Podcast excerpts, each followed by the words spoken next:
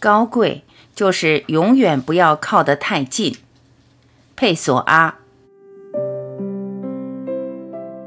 费尔南多·佩索阿，葡萄牙诗人、作家，葡萄牙后期象征主义的代表人物，代表作有《使命》等。佩索阿的命运和梵高很相近，都是生前寂寞，死后轰动。这个在为公司翻译外国信函的间隙里写作的诗人，完成了卷弋浩繁的作品，生前却从来没有受到过出版商的青睐。从1908年起，佩索阿就一直独自生活。有关他的爱情生活，人们知道的非常少。这个终生未娶的天才，一直爱着一个名叫奥菲利亚·凯洛兹的打字小姐。他们之间的恋情主要通过书信来传递，让人想起卡夫卡和他的情侣密伦娜。佩索阿和奥菲利亚的书信直到1978年才出版。1935年11月29日，佩索阿因肝病严重恶化被送进医院。当天，他在一张小纸片上写下了最后一句话：“我不知道明天将会带来什么。”第二天，他逝世了。接下来，我们就一起来分享佩索阿的作品。高贵就是永远不要靠得太近。除掉睡眠，人的一辈子只有一万多天。人与人的不同在于，你是真的活了一万多天，还是仅仅生活了一天，却重复了一万多次。我们从未爱过任何人。我们爱的是对某人的看法，是我们自己的观念及我们自己。我无法驾驭，是因为我不能超脱现实。我无法拒绝，是因为无论我可以怎样做梦，梦醒之后，还是我确切无误地留在我之所在。旅行，活着就是旅行。我从一天去到另一天。一如从一个车站去到另一个车站，乘坐我身体或命运的火车，将头探出窗户，看街道，看广场，看人们的脸和姿态，这些总是相同，又总是不同，如同风景。聪明的人把他的生活变得单调，以便使最小的事都富有伟大的意义。永远不要靠得太近。这就是高贵。奇迹或障碍，一切或虚无，途径或问题，任何事情都取决于一个人对他的看法。不断采用新方法去看问题，就是一种重建和续添。这就是为什么爱沉思的人，即使从不离开村庄，也能将整个宇宙了然于心的原因。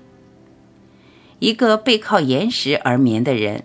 那里就是整个宇宙。占有就是被占有，然后是失去自己。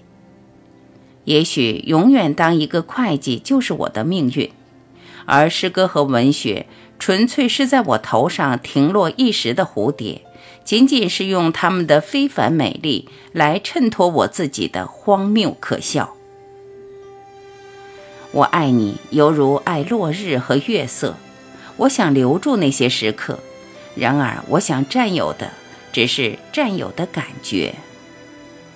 真正的聪明人都能够从他自己的躺椅里欣赏整个世界的壮景，无需同任何人说话，无需了解任何阅读的方法，他仅仅需要知道如何运用自己的五种感官，还有一颗灵魂里纯真的悲哀。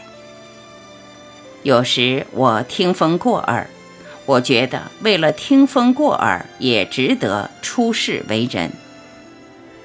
有一些毒药是必要的，有一些非常轻微的毒药组成了灵魂的配方。我从来不求被他人理解，被理解类似于自我卖淫。我的灵魂对自身很不耐烦，仿佛和一个讨人嫌的孩子在一起。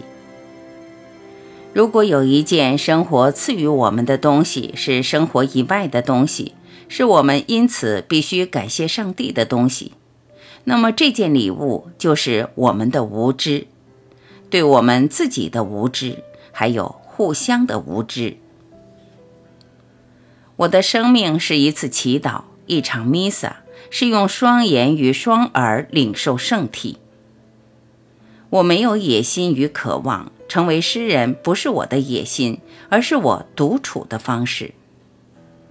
先知和圣徒行走于虚无的世界，他们被上帝剥削。世上有智力的苦行，一如世上有身体和欲望，而另一些苦行包含苦行本身的妖娆诱人。我没有哲学，我有的是感觉。如果我谈论自然，不是因为我知道它是什么，而是因为我爱它，我因此而爱它。因为爱的人从来不知道爱上了什么，不知道为什么爱，不知道爱究竟是什么。爱是永恒的天真，而唯一的天真是不去思考。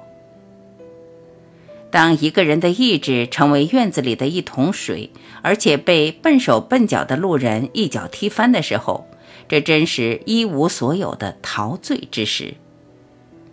我没有表演，是演员的动作表现了我。有时候情感是很虚假的，像果子外面罩着一层玻璃糖花，压根儿不用咀嚼，一舔就化。我属于这样一类人。总是处于他们所属阵营的边缘，以便不仅能看清他们深陷其中的拥挤，还能看清自己与他人的距离。回忆是休息性的，因为它不卷入任何行动。为获得一种深层的体息之感，我是多么愿意经常回忆从来也没有过的事。三种情感可以催生出伟大的诗作。强烈却短暂的情感，在经过时抓住艺术，在它来之前则无效。时隔很久以后，在记忆中依旧强烈且深刻的情感，虚假的情感，也就是通过智慧感受到的情感。感觉及理解，思考就是要犯错，去理解其他人所想，就是不认同那个人。去理解其他人的感觉，就是要成为那个人。我注意着阳光射入静静办公室带来的难以察觉的影响，足足有好一阵。我是消逝时光的囚牢，只有囚禁者才会有一种观察蚂蚁者的勃勃兴趣，才会对一道移动的阳光如此注意。在与幻影搏斗了多少年以后。我终于在思想、感觉以及存在方面成为了自己这个样子。虽然我从来不是一个正常人，对正常人的怀旧却进入了我的存在之本。但是这一点，也只有这一点，是我的感觉的全部。是的，郁闷就是这样的东西。灵魂失去了哄骗自己的能力。失去了虚拟的思想通道，人不能看见自己的脸庞，没有比自视嘴脸更为可怕的事情了。自然造化给人的礼物，就是人无法看见自己的脸庞，也无法对视自己的眼睛，只是感受生命易过我，恰如小溪漫过河床，而在外面巨大的寂静。就像一个熟睡的神。